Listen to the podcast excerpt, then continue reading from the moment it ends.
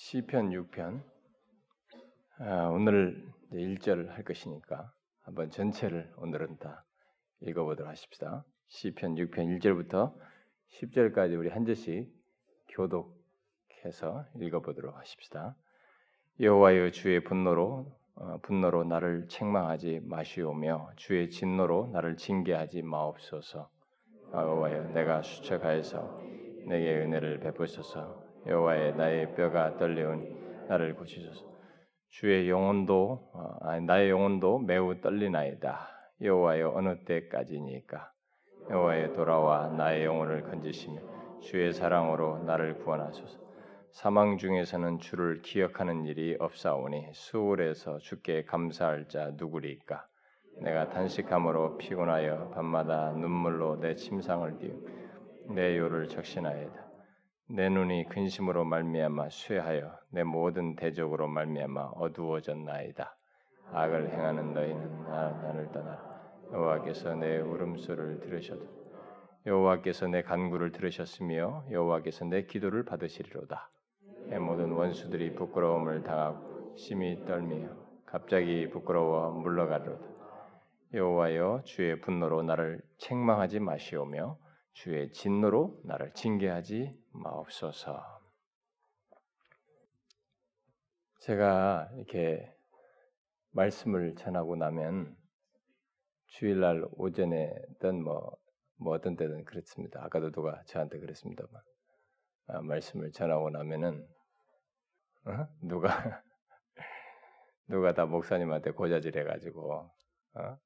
다 우리 내 얘기를 하게 하느냐 뭐 이렇게 하는 사람들이 있고 또 어떤 사람은 어떻게 내다 다 나에게 얘기합니까? 내 걸 다 알고 예, 누가 말해줬느냐?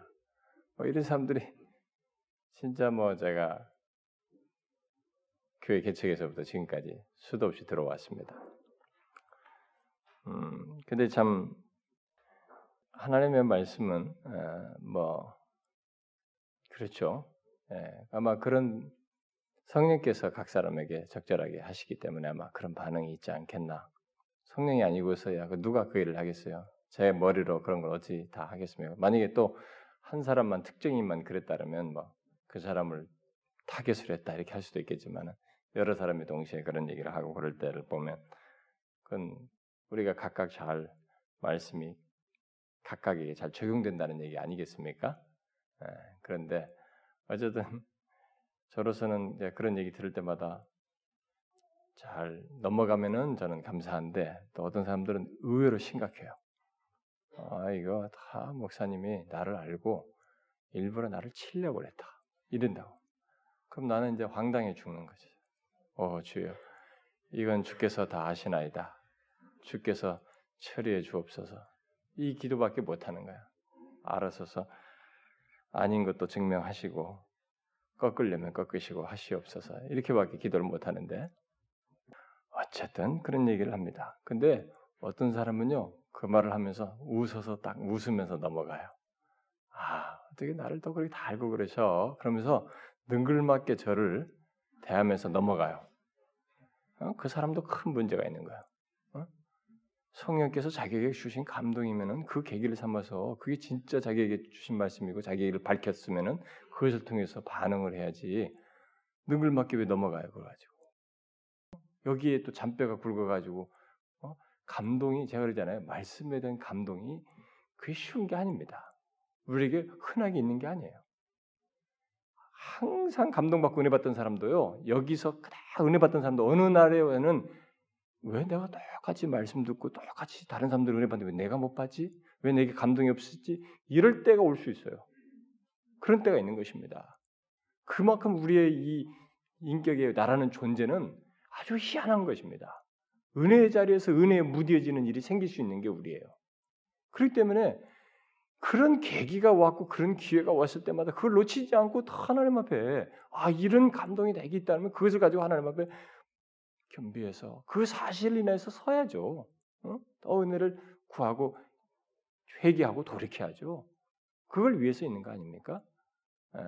어쨌든 예, 저는 성공한 셈입니다. 왜냐하면 뭐 아무도 그런 것이 없다 그러면 모르지만은 아, 말씀을 전했는데 누가 그것에 휘저어져 가지고 아 내가 그랬구나 내가 그랬구나 이렇게 반응이 있다는 것은 성령께서 사용하셨다는 얘기가 되기 때문에 서로서는 뭐 아무리 저한테 뭐라 해도 저는 속으로는 아 좋다 이거 아마 주께서 하셨구나 나는 이렇게 생각할 겁니다 아마 어쨌든 뭐 우리 모두가 한두 사람 얘기가 아니고 여러 사람 그런 얘기 하는데요 아, 정말 말씀을 통해서 여러분들이 꼭 유익이 되기 바래요 예? 그 계기를 통해서 그때 그때마다 정말 은혜를 더 누리기를 바랍니다 제가 이 시편을 1편에서부터 쭉한 절씩 한 절씩 각 편마다 한 절씩 한 절씩 하면서 해왔습니다. 여러분 아시죠? 우리가 7편도 했습니다. 근데 6편을 건너뛰었습니다. 네, 다시 6편으로 와서 하려고 합니다.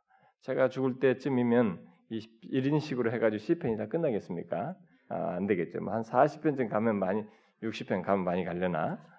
특별히 119편 하려면은 그것 119편만 170절인데 우리가 170회를 해야 뭐 될뚱말뚱한데 아, 안 되겠죠. 그래서 어쨌든 뭐 사는 날 동안에 이렇게 야금야금 시편의 생생한 우리의 삶 속에서의 그 하나님과의 관계 속에서 쏟아놓은 이 내용들, 계시적인 내용들을 통해서 우리가 좀 살펴보면 좋겠습니다. 그래서 오늘은 시편 6편의 1절을 아, 보기를 원합니다. 이 우리가 살펴보게 될 이 시편 6편 어, 말씀은 어떻게 한마디로 어, 요약할 수 없는 어, 좀 특이한 그런 시편입니다. 이 시편은 마치 그 예레미야 선지자가 애가를 기록한 것과 같은 그런 내용들로 이렇게 가득 차 있습니다. 이 시는 이 내적으로나 어떤 외적으로 어, 큰 환란을 당해서 어, 특히 그의 대적들로 인해서 어, 자신의 건강이 심히 상할 정도로 음, 하나님의 진노를 느껴야만 했었음을 이렇게 고백하고 나타내고 있습니다. 만일 누군가 아, 극도로 이렇게 힘들고 하나님의 진노를 느끼는 것과 같은 어려움을 겪고 있다면 그는 이 시편을 이렇게 자세히 묵상해 볼 필요가 있습니다. 그런 사람들은 이 시편을 묵상해 볼 필요가 있어요.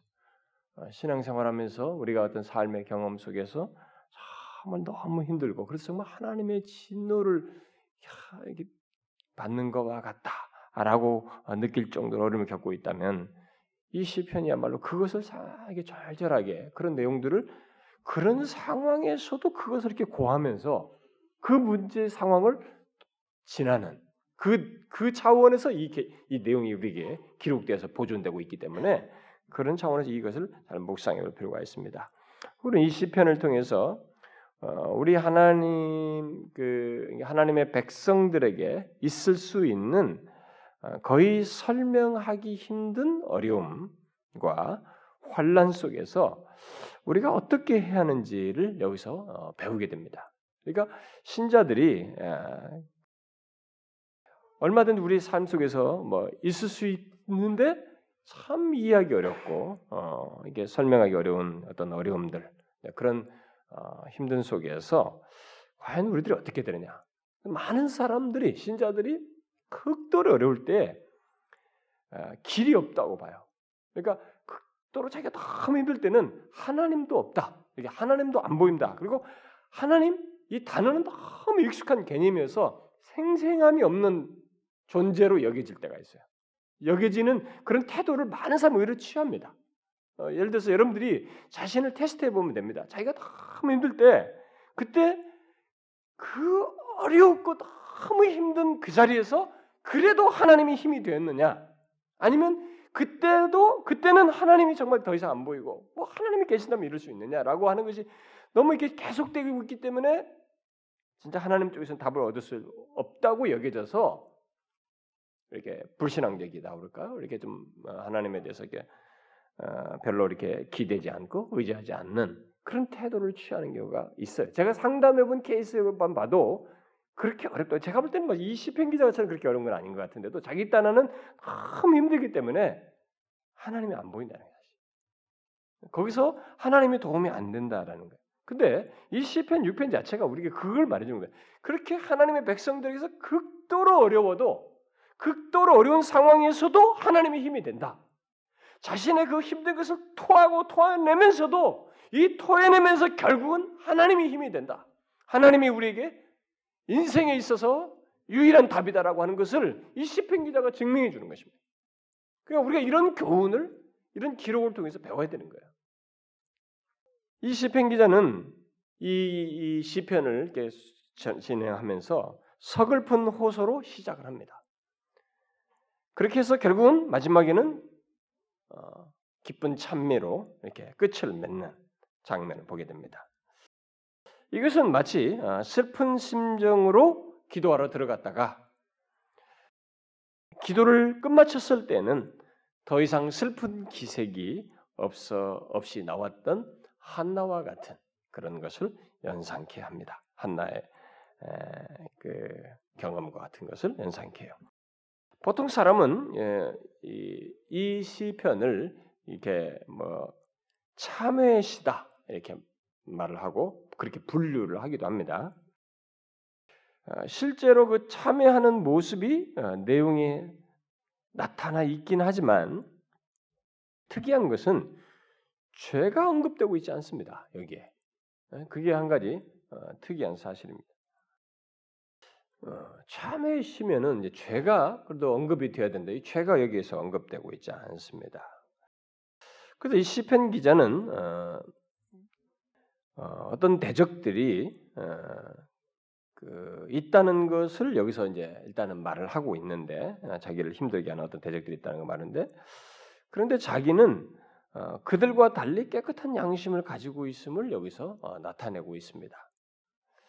자, 바로 그런 자신에게 대적들로 인해서 자기가 힘들어요. 근데 자기 자신은 양심으로 깨끗한 양심을 가지고 있어요. 그런 상황에서 어떤 경험을 하고 있는 거예요. 이런 것이 예수 믿는 사람, 신자들 하는 백성들에게 정말 어려운 순간이에요. 이 사람이 지금 그거예요. 바로 그런 자신에게 그런 그 불경건한 자들의 대적이 있는 것을 보고 이 기자는 그것이 바로 하나님의 진노다. 이렇게 생각을 하는 것입니다. 하나님의 진노라고 지금 말을 하고 있습니다. 대적들이 자기를 어렵게 합니다. 자기는 거기서 양심상으로 깨끗해요. 그런데 이 어쨌든 겪는 이 진노가 굉장히 어려움이 힘든 것이 있어요. 그래서 이 불경 가는 자들로부터 오는 그들의 그들의 대적으로 인해서 있게 되는 이것을 이 기자는 하나님의 진노다라는 라고 이제 표현을 하고 있습니다. 우리는 여기서 이제 특이한 사실, 아, 특이한 한 가지 사실을 보게 되는 것입니다. 경건한 음, 경건치 않은 자들이 자신들을 향해서 적의를 품고 어, 대적하는 일로 인해서 생긴 어떤 어려움을 이 기자가 하나님의 진노로 보고 말했다는 것입니다. 여러분들 경험 세계에서도 보세요. 경건치 않은 자들이 여러분들은 크게 하나도 문제가 없어요. 거기도 양심상에도. 그런데 그들이 저기를 품고 여러분들에게 대적을 하면서 힘들게 해. 그러면 이것은 우리가 볼 때 하나님과 이게 무슨 연관성이 없다. 이렇게 생각하는 것이 우리의 상식인데 이 시편 기자는 그런 것으로 생긴 자기 어려움을 하나님의 진노라고 생각을 하고 말하고 있습니다. 바로 그런 사실 때문에 이 시편 기자의 마음은 무겁게 짓눌리는 거예요. 다른 이유가 아니라 하나님 이 대적자도 문제가 아니라 이게 하나님의 진노라고 생각하니까 이 사람의 마음이 무겁게 짓눌리기 시작해요. 짓눌리게 됐고 그 결과로 건강이 상하게 됩니다. 그리고 육신적으로 많은 고통을 겪게 돼요. 응? 결국 육적인 병이 분명히 영혼의 고통의 결과인 것을 나타내고 있습니다. 그래서 이 시편에 나타난 이 놀라운 특징은 바로 이 경건한 사람이 하나님의 진노를 받을 때 느끼고 있는 고통의 정도입니다. 음? 이 경건한 사람이 하나님의 진노를 받을 때 느끼는 고통이 얼마나 처절한지 이게 우리로 하여금 이해하기 어려운 상황. 아마 예수 믿는 사람들 중에 막 이런 경우가 있으면은 자기가 너무 견디기 힘든 그래서 막 하나님의 진노를 받는 것과 같다라고 하면서 육체적으로 막 이 영혼의 고통이 육체까지 미쳐서 이 몸이 상하기까지 오게 되면 아마 예수 믿을 마음이 거의 안 생길 거예요. 근데 이 시편이 기록됐다는 사실이 우리에게 큰 의미가 있습니다. 어? 이런 것이 있다는 것은 하나님이 그 상황에도 이 시편 기자와의 관계 속에서 이런 계시적인 내용을 토해내고 고백하면서 하나님을 찾고 거기서 하나님을 또 어떤 답을 얻는 결론이 있었다는 차원에서 이걸 기록해주고 있거든요. 그러니까 거기 하나님이 무관한 것이 아니고 멀어진 것도 아니고 모르심도 아니라는 거예요. 그러니까 우리가 이런 사실을 아느냐 모르느냐 이런 것에 믿음을 가졌냐 안 가느냐가 우리가 이와 같은 경험을 했을 때 거기서 나뉘게 되겠죠. 뭐 여러분들 중에는 뭐 이 정도까지는 아니도 정도가 조금 뭐 이보다 훨씬 아닌데도 그조차도 막 힘들어서 막 하나님도 안 보이고 막 이런 태도를 취하는 일이 있다면은 한번 생각해 볼래요 이 말씀을 통해서.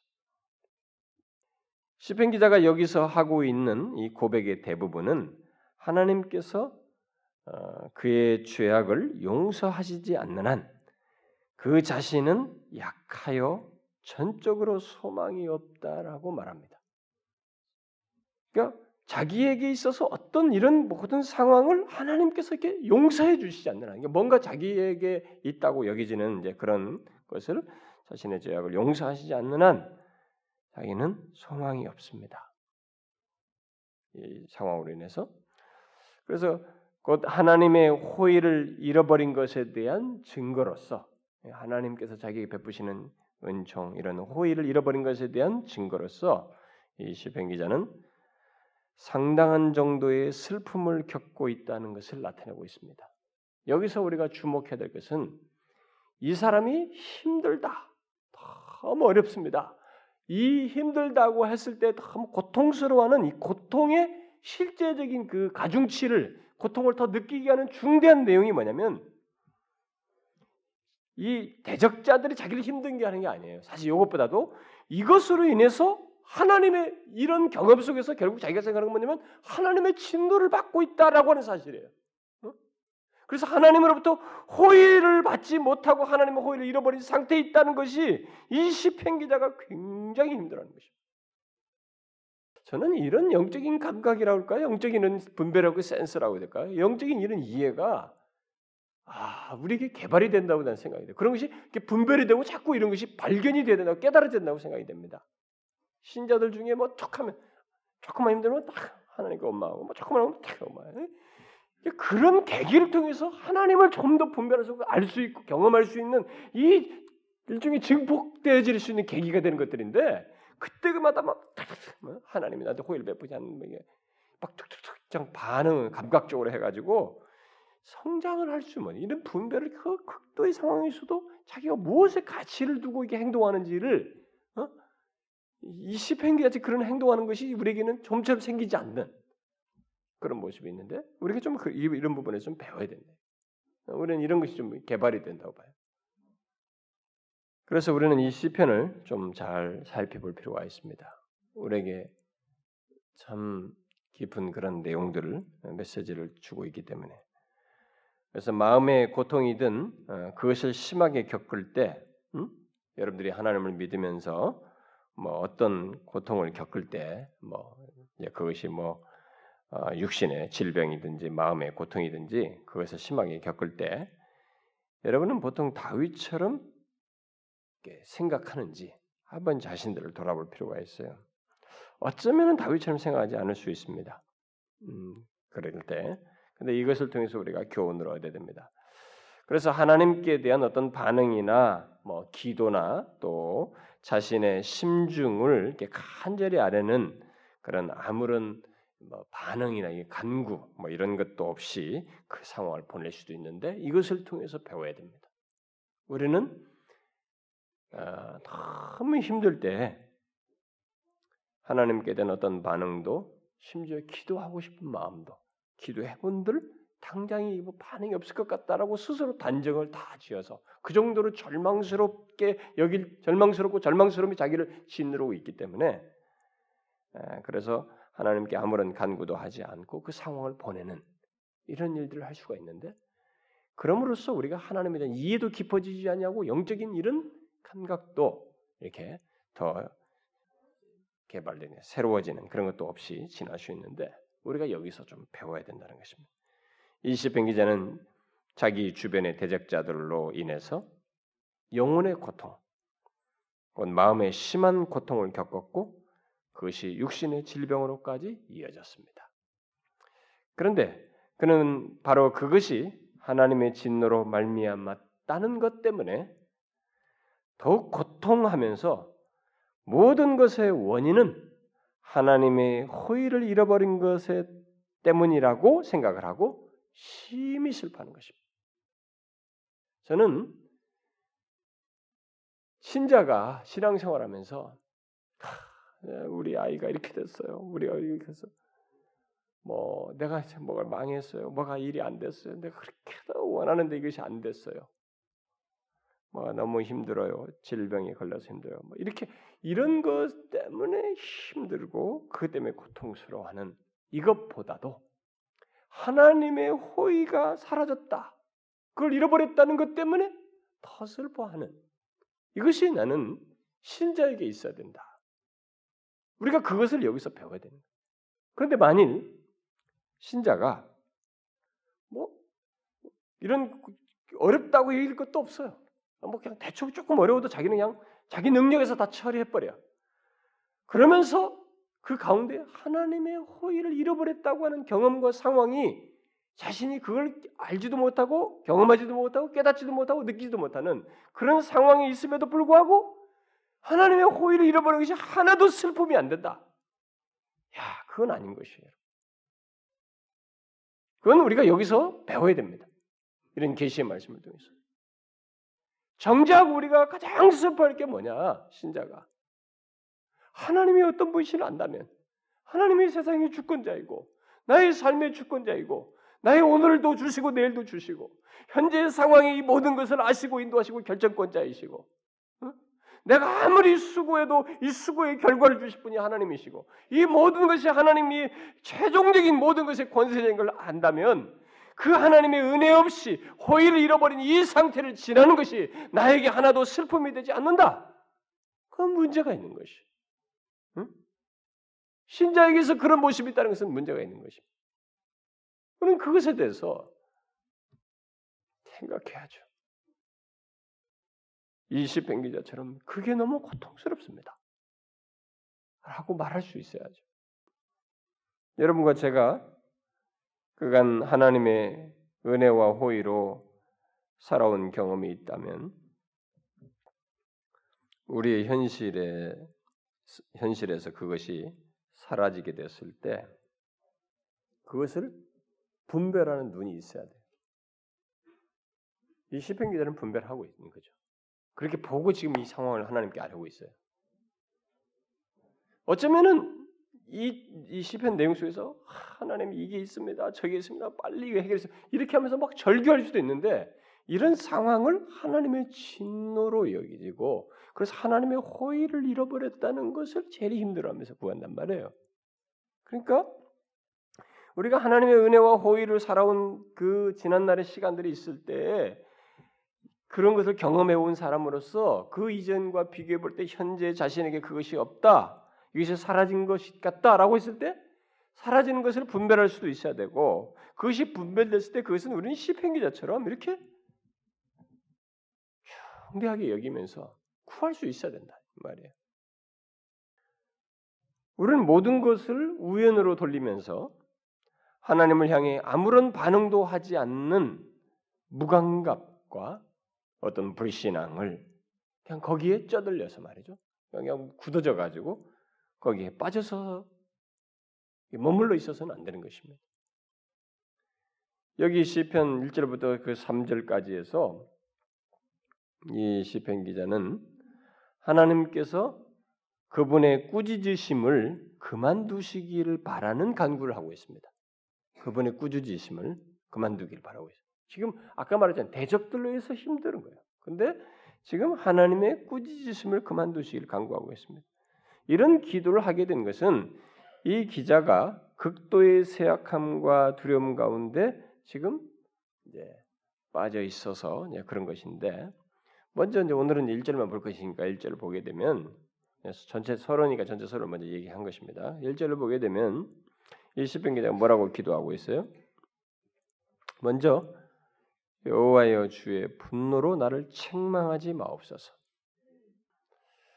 뒤에도 주의 진노로 이제 주의 진노로 나를 징계하지 마옵소서. 근데 주의 분노로 나를 책망하지 마옵소서. 이 간구합니다. 이 기자는 하나님께서 그의 분노로 또는 진노 또는 노여움으로 꾸짖지 않으신다면 자신을 아, 징계한 것 이것을 기꺼이 받을 수 있다는 뉘앙스로 이 고백을 하고 있습니다. 그러니까 지금 대적자들도 너무 힘들지만 이게 만일 하나님께서 분노하셔서 노여워하셔서 하는 것이 아니라면 자기는 괜찮다. 감당할 수 있습니다. 이 전체 문맥에서 이게 이 시편 기자의 취지가 그래요 내용이 그런 뉘앙스를 가지고 있습니다. 그러니까 하나님께서 그냥 책망하는 것이 아니라 주의 분노로 책망하고 있다고 보고 이렇게 얘기하는 것이죠.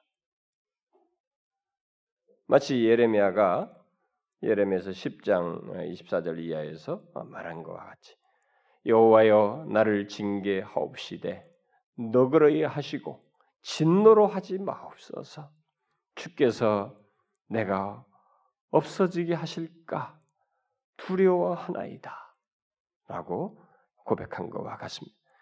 다윗은 하나님께서 분노로 노여움으로 진노하셔서 자신을 책망하지 말아달라고 구하고 있습니다. 여러분 여기 뭐 이제 예레미야의 기도와 좀 비교를 하자면은 예레미야는 사랑 가운데 행해지는 징계를 구하고 있다고 볼 수 있습니다. 그런데 여기 다윗은 징계가 하나님의 노여움의 증거이기 때문에 그런 노여움으로 행해지는 책망을 없애달라는 거야. 응? 하나님의 노여움으로 인한 것이면 이것을 없애달라는 거야. 그러니까 이렇게 자기가 처하는 진노를 받는다라고 하는 어떤 어려움을 겪는 이 상황에서 이 사람이 계속 어디 초점을 두면 하나님이 진노하신다는 것. 그러니까 이 환경 자체의 어려움이 문제가 아니에요. 하나님이 진노하신다는 것이 자기는 걸리는 거예요. 그것이 아니기를 바라고 그것일 때는 제, 제가.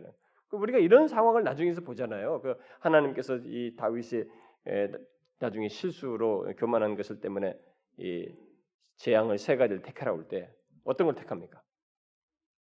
하나님 쪽에 옮기는 쪽을 택하잖아요. 하나님 마저도 하나님 안에서 맡게 돼.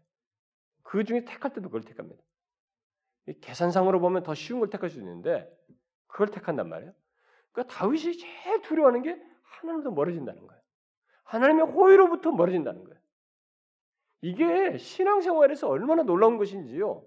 이건, 이건 제가 볼 때 항상 얘기지만 시편을 강의할 때마다 제가 이 얘기지만은 하나님에 대한 이해가 이렇게 자신의 전 존재에 마치 뼈와 같이 이 피와 같이 이렇게 생생하게 그분을 이해하고 믿는 것이 없으면 나는 이게 힘들다고 봐요.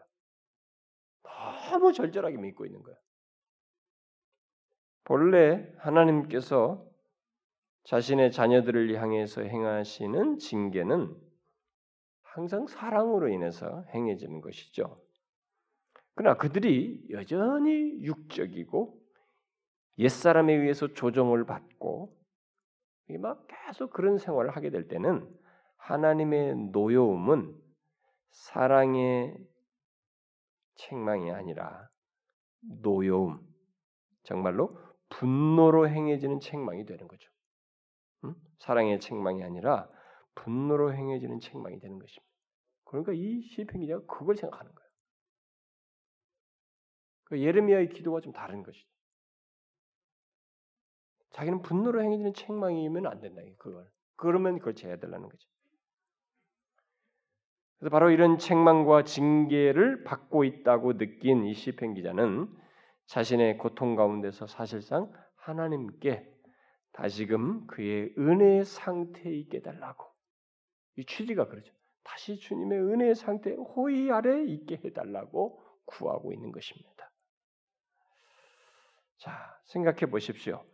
우리가 잠시 겪는 어떤 시련이면 하나님의 사랑의 징계라고 생각할 수 있겠는데 그것이 너무너무 힘들고 고통스럽고 자신이 하나님의 은혜 가운데 있지 않다는 상실감을 갖게 된다면 우리는 오랜 하나님의 책망이 노여움으로 행해진다고 느껴질 수 있습니다.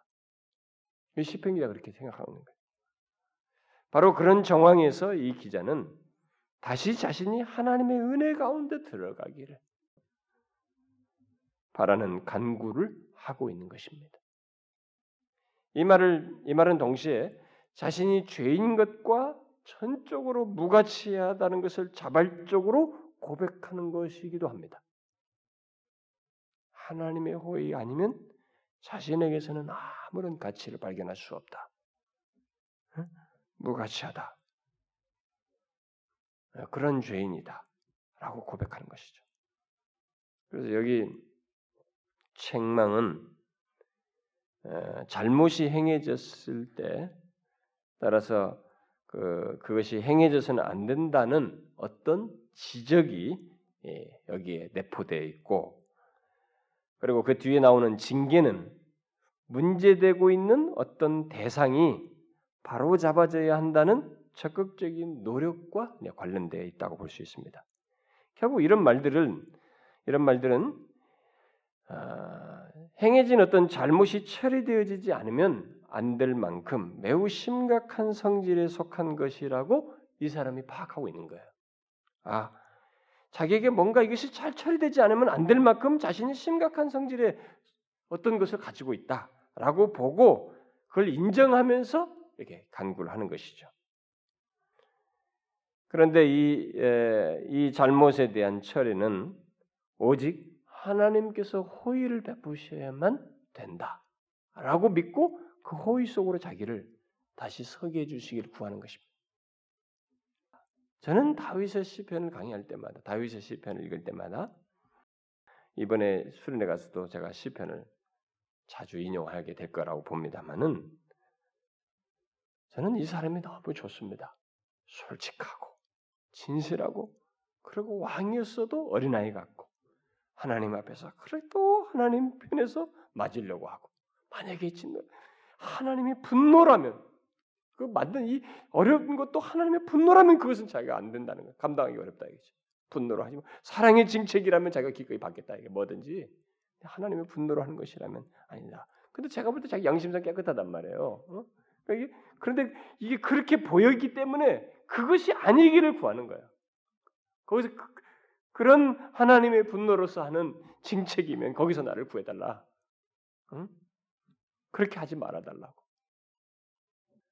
사랑하는 우리 성도 여러분, 저와 여러분이 이런 계시된 말씀, 참 앞선 믿음의 선배의 그 처절한 인생 경험 속에서 하나님을 향해서 나타낸 이 고백 속에서 참 우리가 배울 게 있습니다. 야, 하나님에 대한 살아있는 감각이라고 할까요? 그 힘들면 힘들고 처절한 데서도 하나님에 대한 이 방향타가 다 잡혀 있는 거예요. 그, 그쪽을 향해서 다 이 사이클이 잡혀 있어가지고 그럼 대체적으로 힘들면 도피적인 생각이 들거든요. 어? 여러분 우리잖아요. 너무 힘들면 아, 좀, 좀 벗어나고 싶다. 여러분 우리 젊었을 때 뭐 젊은 시절에 처음에 여러분들이 대학생 뭐 학교 다닐 때까지만 해도 문제가 없지 않습니까? 막 부모 돈으로 다 성장하니까 뭐 힘들다 뭐 공부하는 게 힘들어요. 이 세상에 제일 쉬운 게 공부입니다, 여러분. 어? 학생 때가 제일 쉬운 거예요, 진짜. 사회 살아보면 야 공부가 제일 쉬웠구나. 이다 알게 됩니다. 그 다음부터는 조그마한 거 하나 가지고 막 인간 자존심 팍팍 긁으면서 다, 다 흔들어 버려. 내가 그동안 배운 지식이면 뭐 이런 것이 아무것도 아닌 거예요, 그냥. 이런 경험들을 하잖아요. 그때 어떻게 합니까, 젊은 사람들이? 우리가 막 상황이 힘들고 주변에서 만약에 힘들게 에이씨 사표는 빨리 사표 그냥 그 또 다른 좋은 직장 없느냐 이거지. 눈을 바로 좌우로 돌리는 거예요. 하나님을 그 사이클에서 생각을 안 하는 거야 우리가. 계속 뭐 쉬운 거 없나, 뭐 이게 좀 뭐 다른 거 없나 말이지. 어, 이것만 자꾸 생각하는. 그냥 뭐 그만둔다, 뭐 어쩐다, 막 그만두고 말이지. 사표 수수수. 이게 여러분 좋은 게 아닙니다. 정상적인 신, 신앙의 태도가 아니에요, 여러분. 이 시편 기자 보세요, 여러분. 사이클을 하나님께 두고 있어요. 이게 하나님의 분노로서 하는 것이면 그것만 아니면 되는 거야. 응? 그 외에 하나님께서 사랑의 징책으로 자기에게 이런 것을 하는 것이라면 그리고 저들로 인해서 겪어야 할 어려움이라면 자기는 감당하겠다는 거예요. 그래서 여전히 자기가 하나님의 호의 아래만 있게 해달라는 거예요. 응? 하나님의 은혜를 베푸시는 그 범주 안에만 자기가 있으면 됩니다. 힘들면 힘들고 돌파하겠습니다. 가겠다는 거예요, 이거. 하나님이 없어요, 우리들에게. 어려운 상황에서 이런 하나님을 알면 하나님이 주시는 인도와 힘 속에서 갈 수 있는데 이걸 생각 안 하고 하나님을 생각 안 하니까 매 도피적인 생각만 하는 거예요. 여러분, 우리가 이와 같이 우리의 삶 속에서 하나님을 봐야 됩니다. 우리의 사이클이 하나님께 고정되어 있어야 돼요. 그래서 무엇이 가치 있느냐 이게요. 어려운 것보다 더 중요한 것이 뭐냐? 삶이 어렵고 처절한 것보다 더 중요한 게 뭐냐? 하나님의 호의다. 그분의 은총 아래 있는 것이다. 그거 없으면 나는 가치가 없다. 응? 그것이 있으면 내일도 괜찮을 수 있고 현재 이 어렵다고 여기는 죽을 것 같은 힘든 것도 결국은 과정으로 지날 것이다. 왜냐하면 그분 아래 있기 때문에 우리는 이것을 배워야 됩니다. 우리 모두에게 이런 영적인 감각, 분별, 태도, 참 주님에 대한 신뢰, 이런 것이 있기를 바랍니다. 예? 우리 모두에게. 그래서 하나님이 정말로 좋습니다. 하나님만 계시면 좋습니다. 라고 하면서 삶 속에서 생기를 얻는 것이 모두에게 있길 바래요. 기도합시다. 오 하나님 아버지 주의 호의가 우리에게 이뤄졌어도 그것의 소중함을 알지 못하고 무딘 채 지나가는 그런 모습이 우리에게는 없는지요. 어려운 것만 말할 줄 알지 주의 은혜가 우리에게 충만치 못할 때 그것을 힘들어하고 구하지 못하는 무딘 심령이 우리 가운데 있지 않은지요. 어, 우리가 그럴수없거든. 또 이 말씀을 통해 경성하여 다시 일어나 우리가 가장 힘들고 두려운 것은 주의 호의를 잃어버린 것이라고 고백하며 주의 은혜 안에 있기를 구하는 저희들 되게 하옵소서. 예수 그리스도의 이름으로 기도하옵나이다. 아멘.